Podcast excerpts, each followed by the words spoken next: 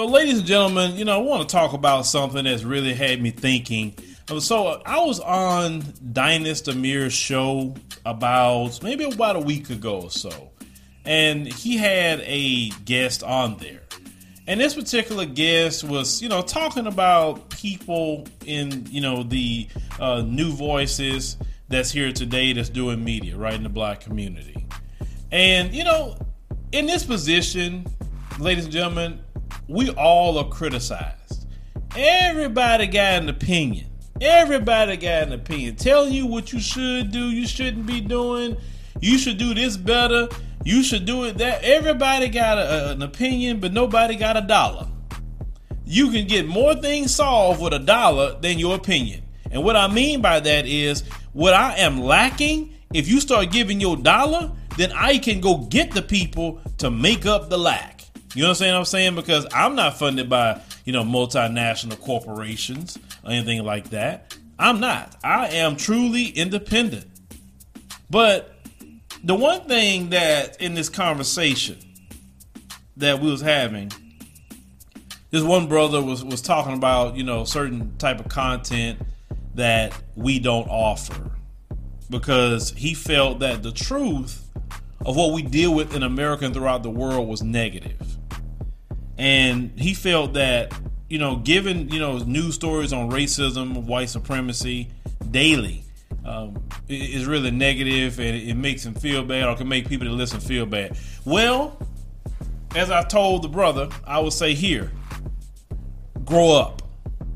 It's reality. You see, some of y'all, when y'all was children, you know, when you were scared, sometimes some of you would cover your ears. You know, when you were scared, some of you would cover your eyes so you couldn't see, and you thought that was like, you know, it was a coping mechanism for you. So I'm a hide away from reality. And then as you became an adult, you still want to do that. You don't want to face reality, hear reality, but even though you're living it. And one thing about us and our platform, I'm going to do what I'm good at. I've learned over the years to stick to what you're good at and don't get involved in things that you're not good at.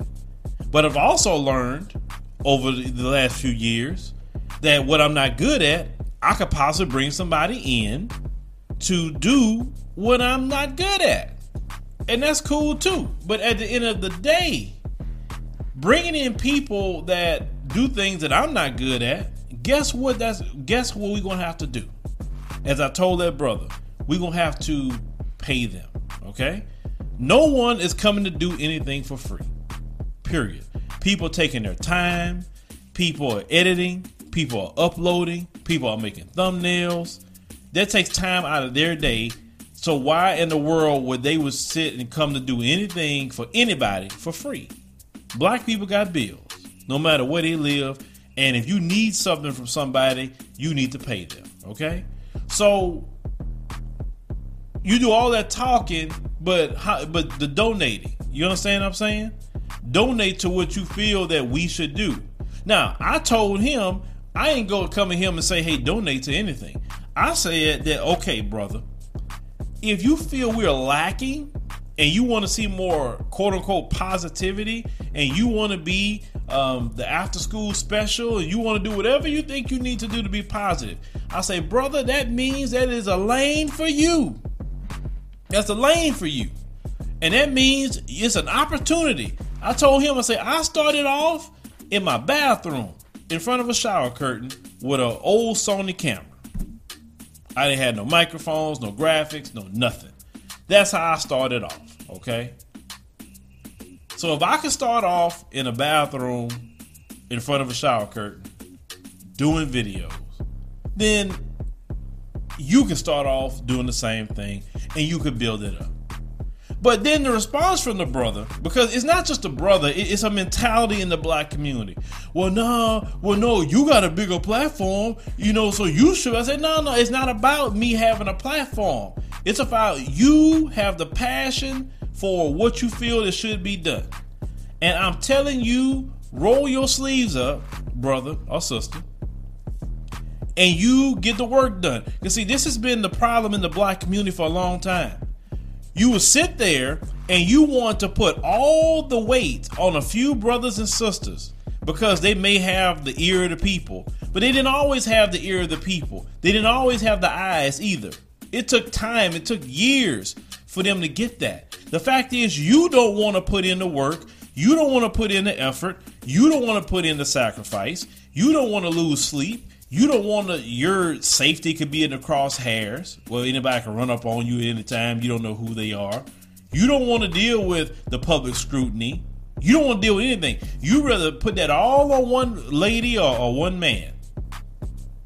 And that's a problem. If we want the black community to be truly empowered, we need all hands on deck to do the things that everybody else could not be doing. You understand?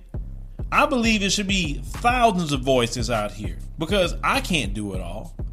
I don't have hundred million dollars a year coming in where I can hire so many different people and, and, and I'm good. You get what I'm saying? We we're not there yet to do that. We we're trying to build it up now. We're building it slow, but the more support we get, the more we take that support and turn around and give it right back to the people. I told people this. I can have anything you want on any platform that we have. If if everybody had donated that uh, that's all the subscribers I have, if y'all everybody donated one dollar a month, oh boy, watch what I do with it. Watch what I do. Watch how many reporters we would have. I would cover everything I want to cover. I'm not going to tell you what I want to cover because you also you have to learn too. I'm t- just advice. Don't share your ideas with nobody. All right. Even if you think it's another brother or sister that you're trying to work with or help, don't share your ideas with nobody because I've seen what happens with that too. You get what I'm saying? Is that they will, you know, people will take what you say and run with it and go do exactly what you you say to do. You know what I'm saying? So I'm telling you, never. It don't matter if you're cool with people. Never, never, never, never, never discuss an idea with nobody. Don't. Um, but get your get your get yourself involved. Get yourself involved. Don't don't depend on one person because that's laziness. It's laziness. And I don't respect laziness, especially from, from men.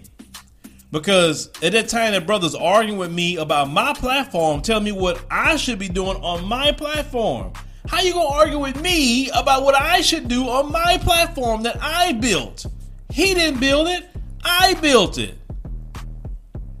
I'm the one that, that did the editing for years. I'm the one that lost sleep for years. I'm the one that that went through all the crap, you know, with, with YouTube and, and, Facebook and Twitter and all these different groups, pay, uh, pages. Not him. I'm the one took, uh, you know, my money and invested into this. Not him. So how you gonna come in here and tell me something like you, somebody that really supports us like that, and you have my ear? That you are actually being a part of helping us to you know, make people have a little salaries where they don't have to worry about dealing with the white supremacists per month. So if you're not doing nothing like that, you really don't get my ear too much. Certain people have my ear that don't, they don't, uh, they don't, don't have to donate nothing, but it's just who they are. But when you're not in that position, well, then you can't tell me nothing at that point. But you need to get yourself involved. Because that's what happened with the civil rights movement. You had Martin Luther King, Malcolm X, etc. And then what y'all do, y'all put it all on one man or one woman. And then what happened to that man or woman? We have so many people that have fought for the black community. People get old or something happens to that person, they go to jail or get killed or whatever, right? Then y'all just don't even take care of them. Y'all don't take care of them. Y'all let them let them struggle you know, you know the people die and y'all not even helping out with that, but they did all this sacrificing for, for the black community. See, it's that type of attitude and that type of mentality create that. And I'm not on that. I'm not on that. I told people I'm about black excellence in business. I'm about building a, a great media company, and through through media, it's warfare, and that warfare is used to not only fight against the propaganda, but also use it to empower the people. You know, then also you got some people in, the, in that community that don't understand business. They talk, talk, talk, talk, talk, and they don't understand business. And this is why we also set back as well. The Chinese is out here doing business every day. We're doing business in China, doing trying to do business in Africa. Okay, you know the Mzungu, he always got some business going on. Everybody got business going on, and we think we don't supposed to have it. Then, then we walk around with this. You just I don't know why you got this vow of poverty. That that means you know to take a vow of poverty. I guess that means makes you a good black person. It takes economics to do everything. You can't do nothing broke. You can't buy a car broke. You can't get a cell phone broke. You can't buy clothes. You you can't even get uh, toothpaste to uh, brush your teeth if you're broke. So how are you gonna sit up there and run a international media organization broke? How? And no matter what it is, if, if a brother's a barber, a sister's a beautician, sister doing nails, uh, uh, maybe a sister owns a you know home health service or whatever you, we got restaurants, whatever it is. Black folks start doing, doing good, and, and they may and they may at times could, could wear a little bit better clothes than most, or drive a little bit better than most, and you're jealous. You're jealous at the success of other black people, and when other black black people make it, what happens is they need more people to help them continue to grow. So that means what happens? It creates jobs. But your self hate and jealousy gets in the way of that, and then that's where your your vitriol and critiques come from too. It's not because you care about a show and you want to make it better. The fact is, you're just jealous of what's going on. And one thing I tell y'all, especially black men, listen to me, black men, you gotta watch other black men more than anybody else. Let me tell you something. It's easier to deal with black women dealing with business a lot of times than other black men. Not because I don't like brothers, but we got this jealousy between black men that's ugly. Y'all know what I'm talking about. That jealousy has caused a lot of black men to die or to be sabotaged by other black men. It is ridiculous. And it's part of that, that self hate that's in a lot of y'all. A lot of y'all still got that colonizer uh, in, in, in your mind and in your heart. But with us, we gonna always keep pushing and, and pushing on. And what I tell you, brothers and sisters, who out there doing that, who's pushing, who's creating, who is uh, doing something that to it not only you know empower the community, you can provide for your family as well, because you got to provide for your family. You don't even be no bum out here. You know, we talk about doing for self, but then when black people are doing for self, you want to criticize it. I mean, don't we want all of us don't want to work for the Mzungu? You understand what I'm saying? Why we want to deal with the Mzungu unless we have a choice to deal with them, but we don't have to. And you gonna deal with the Mzungu in business or whatever else you deal with them because how I think about business, you got to deal with anybody and everybody in business, but it don't mean you got to go home with them. That's how they look at us. They listen, they'll use us in business all day. Yeah, hire us to do whatever for them. But at the end of the day, they they are not they are not for what they uh, dealing with us. They're only doing it to benefit themselves. And that's a black folks maturity have to be in business. Like, listen, you're gonna deal with other people.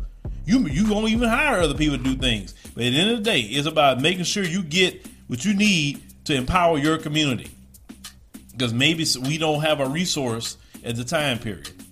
You know what I'm saying? But some, like I said, once again, people, some people don't understand business, and they just think people just have a YouTube channel and that's all they're doing, and they don't see the multiple things going on behind the scenes. And like I tell people, you know, never, never waste time revealing what you're doing. Like a lot of times, people ask me questions about, hey, you know, when you moving to Africa, you still here? And I'm like, I'm not gonna get on no YouTube and tell you how I'm doing anything, what moves I'm making.